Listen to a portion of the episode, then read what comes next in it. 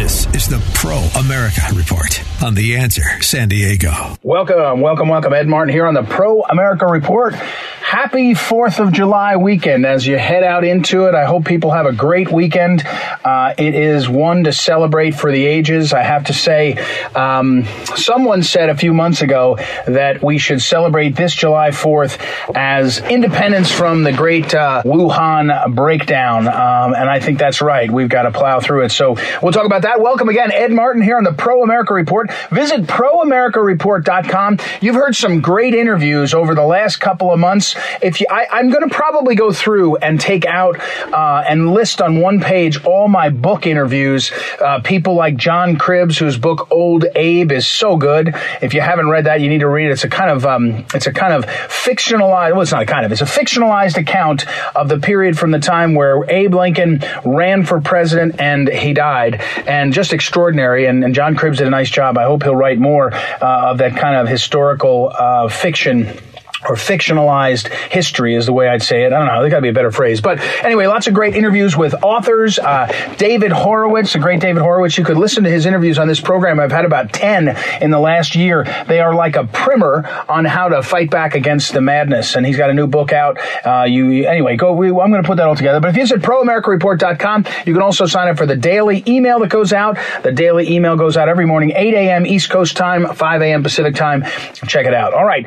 Uh, what do you need to know today? Well, there's a number of things we could talk about. I could get into the politics of things. You know, earlier on Friday there was some jobs numbers. It looks like the jobs numbers are better uh, than than they've been. It's good. We need people working. We need people getting off of the, the, the giveaways and all and getting back to work. We need our economy stronger. So that's all good, good, good. I mean, I would say this: um, too many people are looking for workers and can't get them to work. I keep hearing that from listeners and from folks about how there is a shortage of workers. And my answer to people, be careful. You will see the messaging of the powers that be that will say, oh, there's a shortage of workers. Let's get more uh, immigrants in, illegal, illegal, or, illegal or otherwise. Hold on, hold on. The, part of the low employment problem is that too many people have been getting a really good handout from the government for a while, and it will stay that way. So it, um, it is very important that you uh, watch those things. And but, but in general, we're in a strong place. Now, another, another long conversation that I had the other day was with a restaurateur,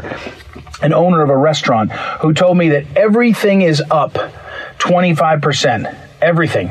Everything from produce everything you know uh, cooking oil everything is up 25% and he said it's passing on to the consumer. And he said that's the inflation you are, are going to see. You may see it in cars and other things that uh, um, uh, another different friend of mine told me he went to buy a car and the, his friend is a car dealer.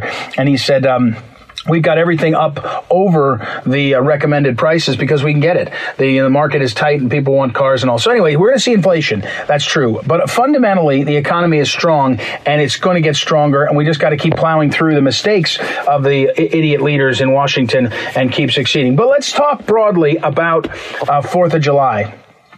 I have been impacted in the last couple of months by General Flynn's uh, speaking, his speaking uh, on the subject of uh, freedom. And he'll talk about freedom. Here's a guy that knows what it's like to fight and, and risk your life. He knows what it's like to face really bad enemies. He knows what it's like to be uh, persecuted by prosecution. He's got a lot of perspective on freedom and he's a you know he, he went to uh, college at URI, but now he's done master's degrees and has gone on to lots of schools. So he's not a he's a well-read character too. So when he speaks about freedom, it's very interesting the, the, the, transition he makes after talking about how important it is to understand where the threats are, how important it is to understand what's happening. His his perspective on the intelligence community, the deep state, is profound, etc. But he almost always very quickly pivots to saying something that has given me a lot to think about. He says, Before you have freedom, you have faith. And your faith, they can never take away from you. They can't even take it away from you when they take away your freedom of, of association or your freedom of religion. They can take those freedoms from you by oppression, but they can't take your faith, which, as his description, is a personal relationship to the Almighty God. And he does not make a, he, he happens to be Christian, but he talks a lot about how faith in God, in other words, recognizing our createdness and understanding the limitations of our awesomeness. You know, every person thinks that they're special, and we are a gift from God, image and likeness of God, but God is bigger. And so anyway, but it'd be back to this, this, this, um, this, this description that he makes about the call of this time where it feels like so many freedoms are being threatened externally by government, uh, internationally by communist China, all these different threats to our freedom and challenges to our way of life.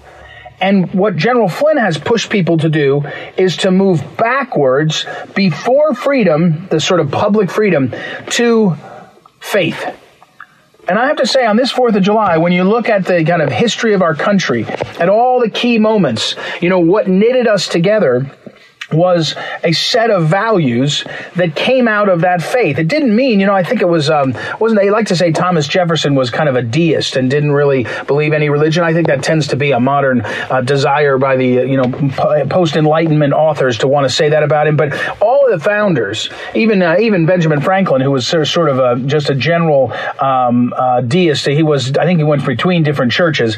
Uh, but but all of our founders and all the founding community were knitted together by these values that came out of their faith, came out of their faith tradition.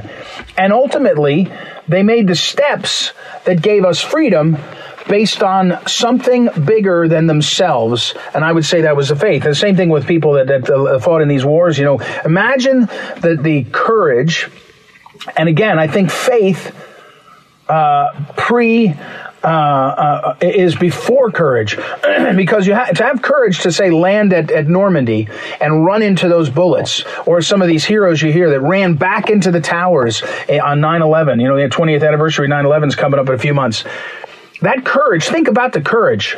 You know, a lot of times I talk to people and I say, I didn't know that I had the courage that I do now, I know it now, until I had children. When I realized that I would do anything for my children instantly. You know, I was trained. Uh, you know, I was trained. We're all trained to be part of this community, and we would we would do anything we can for our community, our church community, our nation. And you can train yourself to be a military man or woman and go run towards the bullets.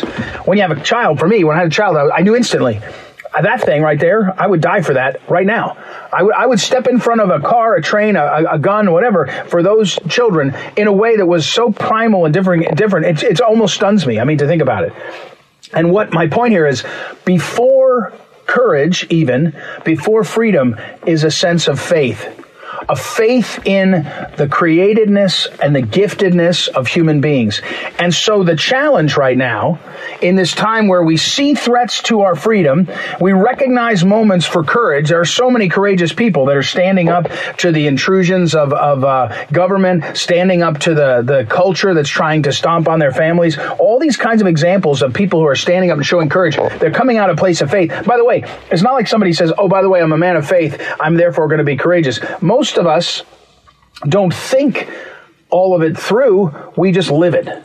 And what General Flynn does in his these speeches is very powerful because he pulls it back. So my point here is on this 4th of July weekend, what you need to know is at the heart of America, before our Constitution, before our Declaration, before our uh, rule of law, before our uh, greatness as a nation, before that is faith.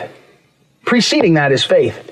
And the faith that knits us together makes all, it's like the operating system. The faith and values of faith are the operating system that allows all these things to flourish. It's one of the reasons why the left attacks our culture so hard, and it's one of the reasons that we must fight back against it so hard.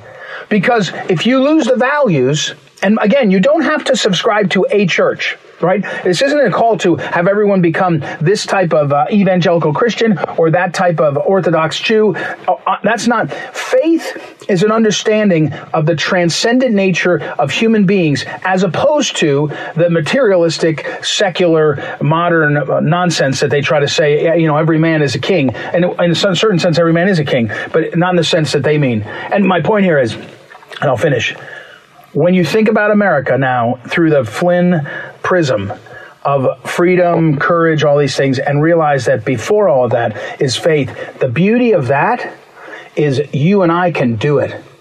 We don't have to we don't have to necessarily be the ones that lead the lawsuit, run for office or something. We can work on our faith and we can work on the faith of our families and around us and strengthen the culture of America.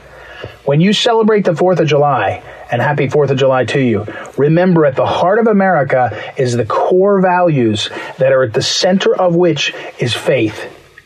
Can't have freedom without faith. Can't have courage without faith and you need to work on your faith. We all do. God bless you. I'll be right back. It's Ed Martin here on the Pro America Report. Back in a moment.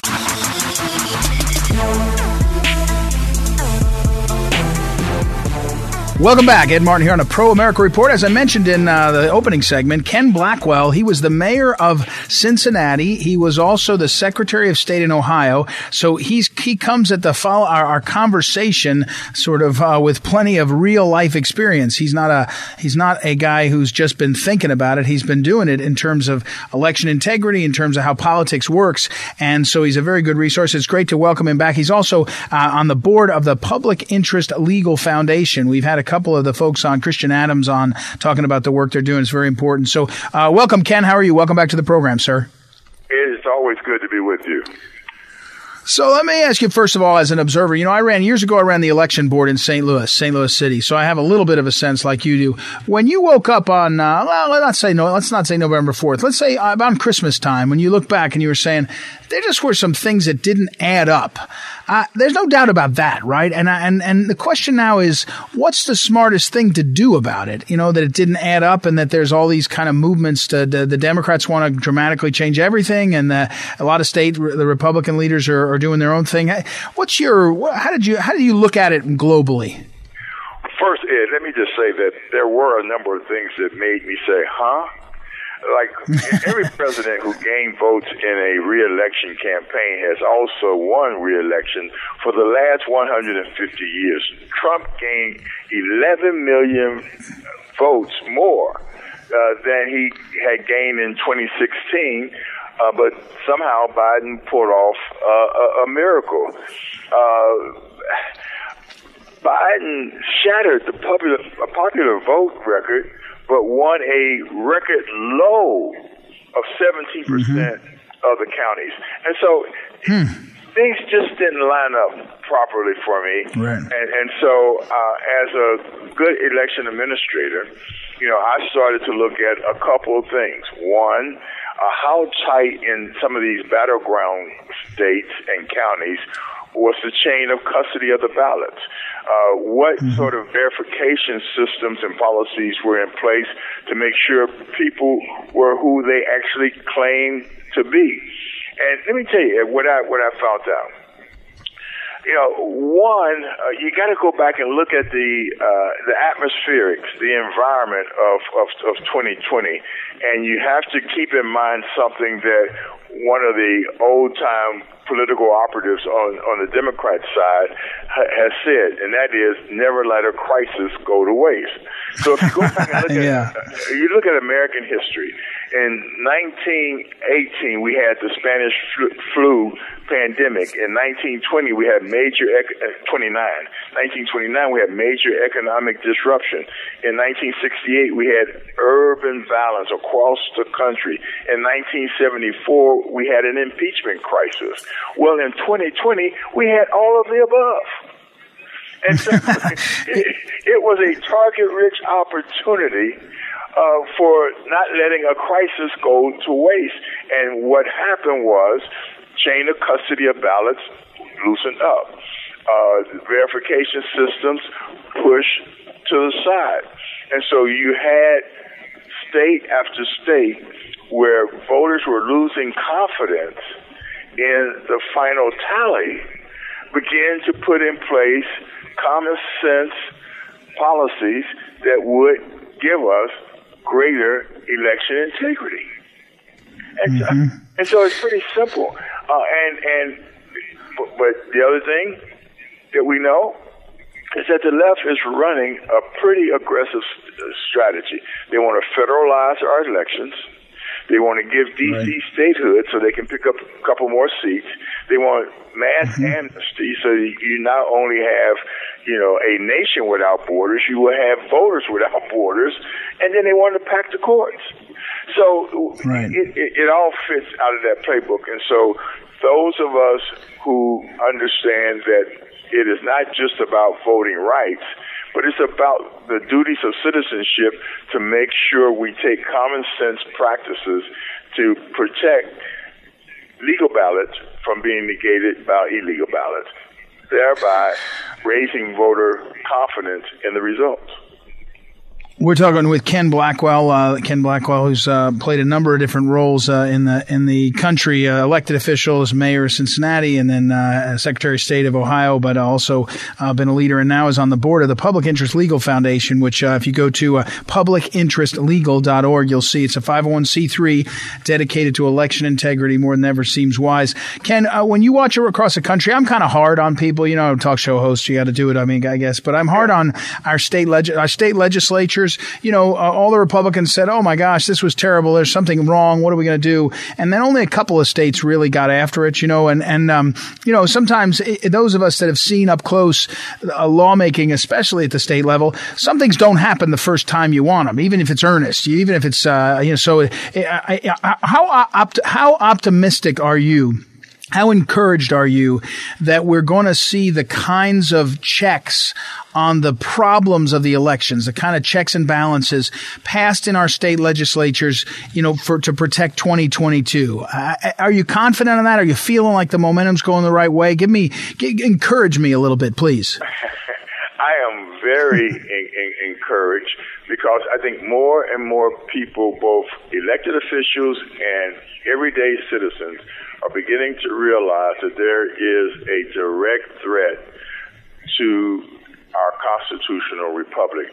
Uh, this this year we're 245 years old, and what we know, as Lincoln said, is that we are not a perfect union, but we are a perfectible union. And if in fact mm-hmm. we start to see the improvements that have been made over those 200 and and and, uh, 45 years, not only in uh, advancing and making sure that barriers are, are, are knocked down to full participation and citizenship uh, for, for all of our citizens, but to build integrity in our election system, you, you, you actually, you know, can, can come to grips with the fact that we must be engaged, uh, and I think state legislatures are taking common sense approaches. In Georgia, you know, where they put in reforms that were pretty common sense, uh, they got attacked. They got branded as as racist. But when you compare, let me just use an example. They moved the All Star game of Major League Baseball from right. Atlanta, Georgia to Denver, Colorado. You look at the reforms in Georgia, compare them to the established pro- uh, policies and practices in Colorado, there's not a damn bit of difference between the two. You know, and mm-hmm. so we we we kept pushing. You know, right past this whole charge of racism, and what we have now found out is that not only are most citizens, but most black citizens, they are hungry for voter ID because they know that's the way that you build confidence in the results. Yeah, let me just ask you and your listeners. I, yeah, I, I right. sat on the board of Fifth Third Bank, and Fifth Third right. Bank Holding Company. It's a major bank in the Midwest. Do you think that we had to have our banks robbed before we started to take common sense, you know, uh, steps to mm-hmm. protect mm-hmm. right dollars that are in the bank? Well, we, we, we did. We don't. And we didn't, right. you know, when I was on the board. That's the same thing that's happening now. People are take, making common sense, taking common sense steps to to make sure that we have confidence in the results of our elections. You know, I just heard from one of our listeners uh, who emailed me, and he had this assertion. I'll, assert it to you to see if, how you respond. But um, one of the reasons they said that uh, Stacey Abrams has come out in favor of uh, whatever the halfway proposal of Joe Manchin, some kind of some kind of fake uh, f- uh, voter ID protection, and and someone said it's because they're desperate to get some of this through because they're actually worried about the states that the states are rising up, and, and at least in the, the states that have um, Republicans in charge, they're they're doing the protection. Again, are, are, we? It's easier. You know this, Ken. You were in the era as Ohio Secretary of State where you had the left had the Secretary of State project that was funded by George Soros that was out right. running candidates for second for highest election official in the state because they knew that was important to them. Um, uh, uh, do, do, does our side understand? You might care about taxes. You might even care about abortion, but if you don't fix the elections, they're going to roll these elections over us over and over again. Are, are you again confident people are catching on and that the the conservatives slash Republicans know what they've got to do? Well, I, I, I hope so because what I've been doing is crisscrossing the country, talking to citizen groups, and I've basically and, and Republicans. I've said Republicans have to stop acting as if they are a 90 pound weakling, weakling minority party. You know, we control more governorships, more state legislative chambers, more county commission seats. Know, we are a majority party across this nation. We can't act as if we're some 90 pound weakling. And, and, and people respond to clarity, they respond to authenticity, uh, and they understand uh, that you know, we, we have a choice. We can get locked mm-hmm. into the New York Times 1619 project model, which says that America is irreparably racist and it must be leveled, or we can understand that in 1776 we put in place, uh, the, the founders put in place a system that has produced the most robust, the most prosperous constitutional republic and form of government in all of human history. And people are not knocking our doors down to get out. They are knocking our doors down to get in legally and illegally. Right, right, exactly. Well, uh, Ken Blackwell, I, am very glad, especially on this one, the Public Interest Legal Foundation, publicinterestlegal.org, that you're out there. I mean, I'm always glad when you're out there. I could spend another whole conversation. I, I never brought it up because I'm not sure why it matters. Ken Blackwell happens, if you haven't seen a picture, happens to be an African American. We could have talked about critical race theory, all these things. I, your expertise is elections, um, so I'm glad we're not. I'm not glad. I'm glad I don't care what, what to have you as a black man. I care because you're an expert on this stuff. So, but thanks for being out there on so many uh, good issues, and uh, and we'll. Um, I bet we'll uh, talk to you again about the uh, election integrity. So thanks very much, Ken Blackwell. God bless you, Ed. All right. Thanks, everybody. Ken Blackwell. We'll take a break and be right back. Zed Martin here on the Pro America Report. Back in a moment.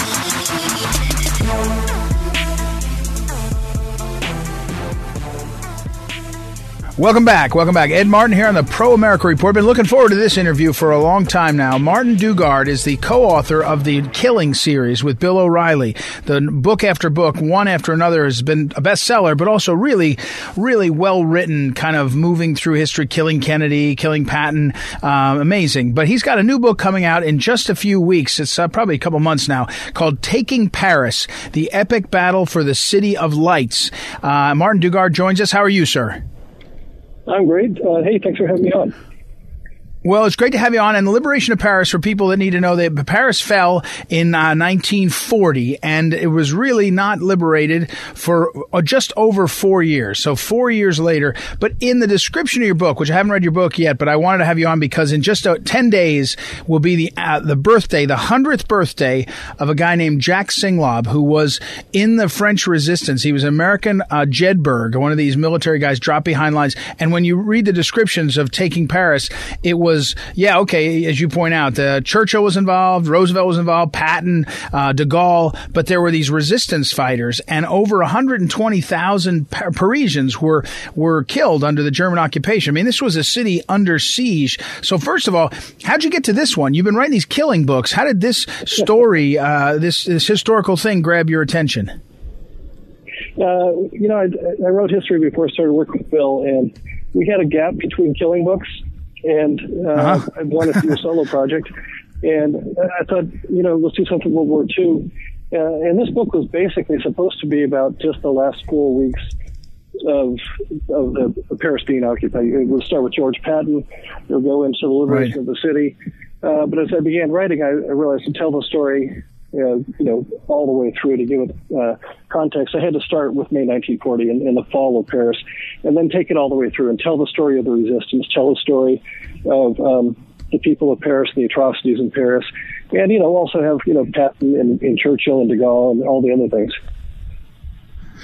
It's uh, again, we're talking with Martin Dugard, and you can go to his website, uh, Martin, like my name, Martin, and then Dugard, D U G A R D dot com, and you can see all of his different books there and uh, and a uh, blog and other things. Um, okay, so four years, people don't realize the scope of uh, of the occupation because you know the, Americans' kind of memory is okay. Well, we we got in the war, and you know we kind of think we telescope everything together. I mean, Paris was transformed, but Germany didn't burn it down, right? They they killed a lot of people, but they didn't destroy the city, did they? Didn't. And so what happened was, you know, the people of Paris, they, they loved the city so much that they made it an open city as the Germans approached, which means that they didn't defend it. They didn't have any armament. So when the Germans came, they literally just walked in.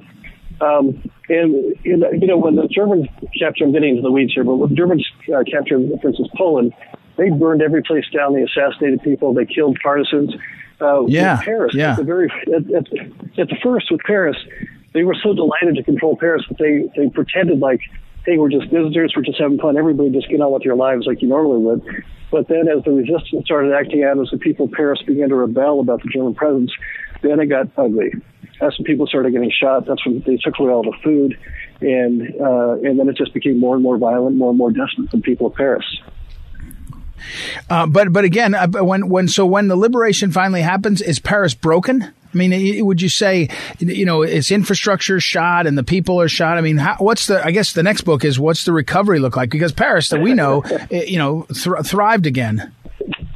Yeah, you know, it's a crazy thing that the Germans had wired every single bridge over the Seine to blow, and uh, uh-huh. at the last minute, at the last minute, uh, von Choltitz, the German general, who was was in charge of the city, decided not to destroy the city, uh, even though Hitler kept uh, telegramming him about every hour saying, "Is Paris burning? Is Paris burning?" Because Hitler wanted the city just destroyed like Stalingrad. He wanted knocked to the ground. Um, so the way I tell the story too is I, I try not to make it like this dry history. I try to tell it like the Killing Books. You know, very fast paced, very you are there. You know, told in the present tense. It's one of those things where people should feel as if uh, it's a page turner. It's the kind of book you take to the beach. Yeah, uh, we're t- again we're talking with uh, Martin Dugard and about his book, which is coming out in in a uh, in a few um, in a few months, and it's called uh, "Taking Paris: The Epic Battle for the City of Lights." Uh, Martin, I did want to bring you on. I mentioned Singlaub, General. He became a general. Singlaub turns hundred on July 10th, and he was one of these Jedburghs. and one the, yeah. the, the the thing that was extraordinary about this. By the way, you guys should do you sh- you should probably do it. I don't know how you do killing killing Jedburghs doesn't work. Although a lot of them died actually. I mean, there were about 400 Jedburghs Americans, and I think a hundred survived because they were dropped behind the enemy lines. But I, I, I guess I want when we saw in the last four years that the the opposition to Trump was called the resistance, that was really comical compared to the resistance. These were people that were being executed if you got caught, or killing themselves if they got caught, so they wouldn't rat on everybody, and and actually organizing the the nation which was under occupation. Right? I mean that that part of this story, this resistance, which was led by lots of different uh, factions and wasn't always clean and easy, is is extraordinary moment in history. Well, it's what's amazing to me about it is that you had people before the war who were just average people, you know, scientists and shopkeepers, and uh, you know, nobody right. special, nobody with nobody with military training, um, and they took it upon themselves to do some amazing acts of espionage, uh, you know, uh, single-handedly um, you know, undoing German supply trains, uh, amazing stuff. And they basically taught themselves how to resist. And they took their cue from uh, the Huguenot resistance from the 18th century. And uh, hmm. that's where the, the term resistance came from. And uh, yeah, it's like the same thing when people say compared to COVID with being, occup- uh, you know, the Paris occupation, you know, having to, you know, wear masks and, uh, you know, not be able to go out of your house for a while. And it's it's ludicrous. People make these these huge leaps. And I, I for myself can't imagine what it was like to to live in an occupied city like that with the, the constant threat of, of death or someone knocking at your door at two o'clock in the morning to haul you away. It's it was very very bad. It is amazing. All right, a couple more things because we're. I'm gonna. I'm, I'm gonna. When the book comes out, isn't the book coming out in September? Is it September seventh? The book comes out. The, the this one we're talking about t- taking. Yeah. Okay, good. So we're we're early, but I want to do that because I mentioned I want to talk about this topic and build up to it over these couple of months. I'll come back to it. I'll probably try to have you back on again, but I got to come up with some other things because and Martin Dugard has written all these books with Bill O'Reilly, which means probably everybody thinks you write them and O'Reilly yells at you, but we'll just leave that aside. But what uh, on your website martindugard.com, what is the paper Kenyan? I mean, it's a blog, but how'd you get the title? Uh, I took it. You, you, probably get the reference. George Plimpton, who was the great sports writer. Oh, right, 60s, right, 70s. right. Yeah, he right. wrote the book "The Paper Lion" about. Remember, he yep, he, yep, he yep, played quarterback yeah, for the Lions yeah. for summer, and so. Right. I'm a, I'm a distance runner. My my hobby in the afternoons is I coach the distance runners at the local high school, and so right. I, I personally am, I am not Kenyan. I the idea of, of, the paper Kenyan. Uh, it's very aspirational. So uh, yeah, that's where that came from. That's what I figured. I would, my next question was going to be about this. Uh, your coaching in your biography, it says of all these things, got a million bestsellers and all these things, and then coaches, uh, uh you know, track and field at, the, at a high school nearby. Uh, okay, one more thing on this: Are there more killing series that you can tell us about that are coming? The Killing Patton, are there more coming? There we. Uh, as I right now, as I stand here, my computer is is waiting for me to come back to it because the book is due to the publisher in a week. And we got a little ways to go. Uh, but yeah, there is a new killing book coming out this fall. We have not announced yet. Um, and hopefully we might do a few more after that. It's, uh, for me, it's a great gig. I love working with Bill. Uh, he, uh, you know, we share the, we share the load equally. And uh, he's a great yeah. storyteller. He's, he's got a great way with the narrative. And so we complement yep. each other very well. Well, I told this to Kilmeade. Kilmeade wrote a couple of books recently. Anything that popularizes history, it makes it interesting, is so important. So it's great. All right, I've got to run, unfortunately. Uh, Martin Dugard, thank you. MartinDugard.com. I'll put it up, and the new new book is uh, is coming out. It's a few months away still, but Taking Paris, the epic battle for the City Lights. We'll talk more about it, and I'll be talking next week uh, more about the French Resistance uh, because of my friend uh, General Jack Singlaub. So thank you, sir, for the time. My, my pleasure. Thanks very much, and I'd love to come back on. Okay, we'll do it. We'll do it. Thanks very much. We'll take a break, everybody. We'll be right back. It's Ed Martin here on the Pro America Report. Don't forget, visit proamericareport.com and you can listen to these interviews again. It's a great interview here, and I'll put it up on social media too. We'll be right back. This is the Phyllis Schlafly Report, a daily broadcast from Phyllis Schlafly Eagles, a national volunteer organization founded by Phyllis Schlafly and continuing to uphold her legacy by opposing radical feminism and representing a traditional conservative perspective in our nation's capital. Now, the president of Phyllis Schlafly Eagles, Ed Martin.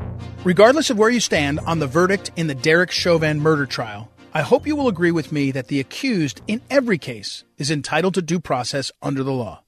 The likelihood of a fair trial for Chauvin vanished when the trial judge denied a motion routine in this type of case that is, to transfer the trial location to a place free of prejudicial publicity and intimidating protests.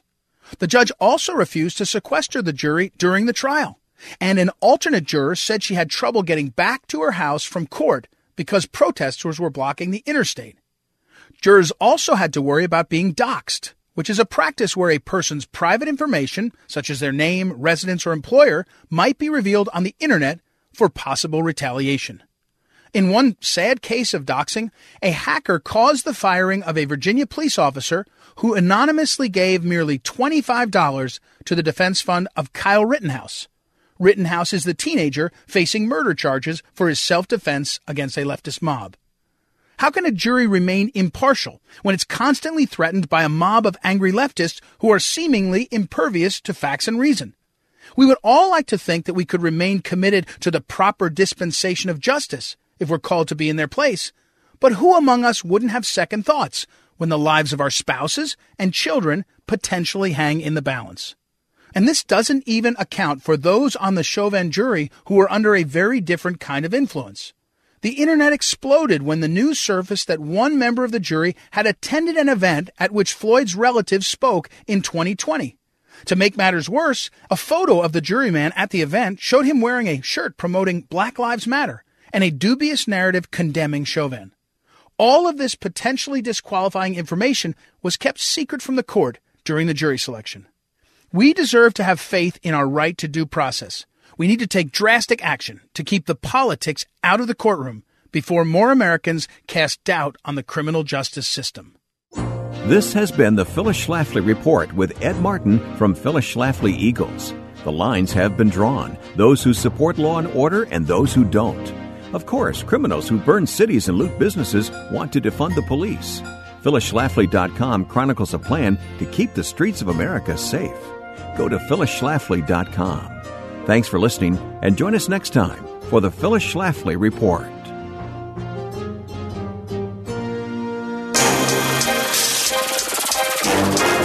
Welcome back. Welcome back. Ed Martin here on the Pro America Report. Hey, let's pick up uh, on this story uh, that is making the rounds of General Milley.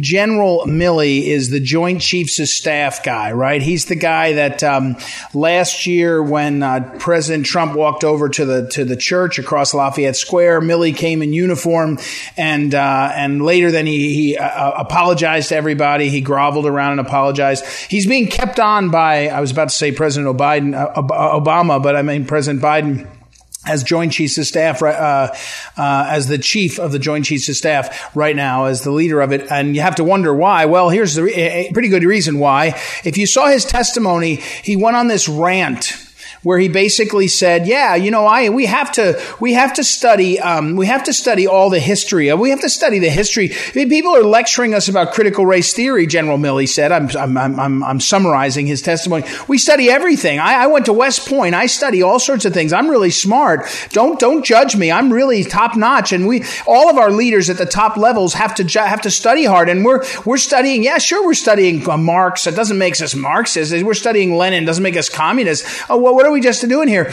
And but what he's not saying, and what he's not admitting to, is they're changing what they're teaching. It's not that people are reading. We should read about Satan, but we should tell them that it's wrong. We should read about Lenin and Marx and tell everyone that it's wrong and tell them what's right. So he, he's falling into the same jive, and I'll put this up on social media, the same jive that I told you happened with Common Core. Remember what Common Core was? They've always had names for how they manage the education of our children.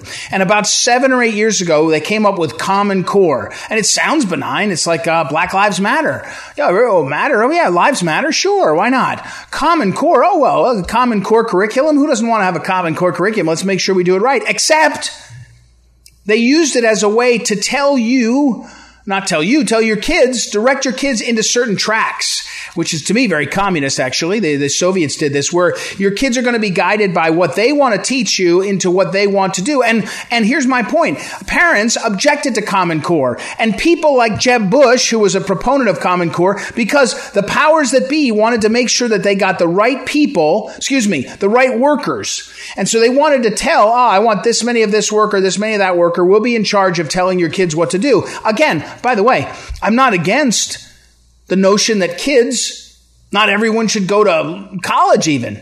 There's lots of kids that would do better to start a business, go to tech school, whatever. Take a gap year, take five gap years, you know, take some time, whatever. But what is objectionable is the elite group of people who were doing Common Core and they didn't want you to be able to ask about it. They just wanted you to go on, little buddy. Go ahead. We're no better than you. We're smarter than you. The guy who did a lot of the Common Core now runs the SAT. He runs the company that does the SAT. So now they're going to, he controls the testing. So, but my point here is when they were caught doing Common Core, you know what they did? They changed the name. They said, oh, no, we're not doing Common Core, but they were doing the same types of education control. That's what's happening with critical race theory. Now we're being told critical race theory is not a program. There's no textbook for it, but we're, we're, just, we're just trying to be open minded. No, the point is if you study Satan, and don't say Satan is wrong, evil, you're not doing the right thing. There's not a moral equivalency. And don't be, don't kid a kidder when you tell me that you're teaching people, teaching critical race theory is changing what we've taught or what we should teach about our history and about our, na- our very nature of our nation and making it something it isn't. That's what it is. That's what we've got here. So you ought to watch the Milley clip. It'll it'll make you it'll it'll surprise you. It'll surprise you. All right, I've got to go though, everybody. Thank you as always to our great producer Noah. Thank you to Joanna for booking our guests. Go to proamericareport.com, sign up there. Also listen to these great interviews again, and I'll be back tomorrow. It's Ed Martin here on the Pro America Report. Talk to you then.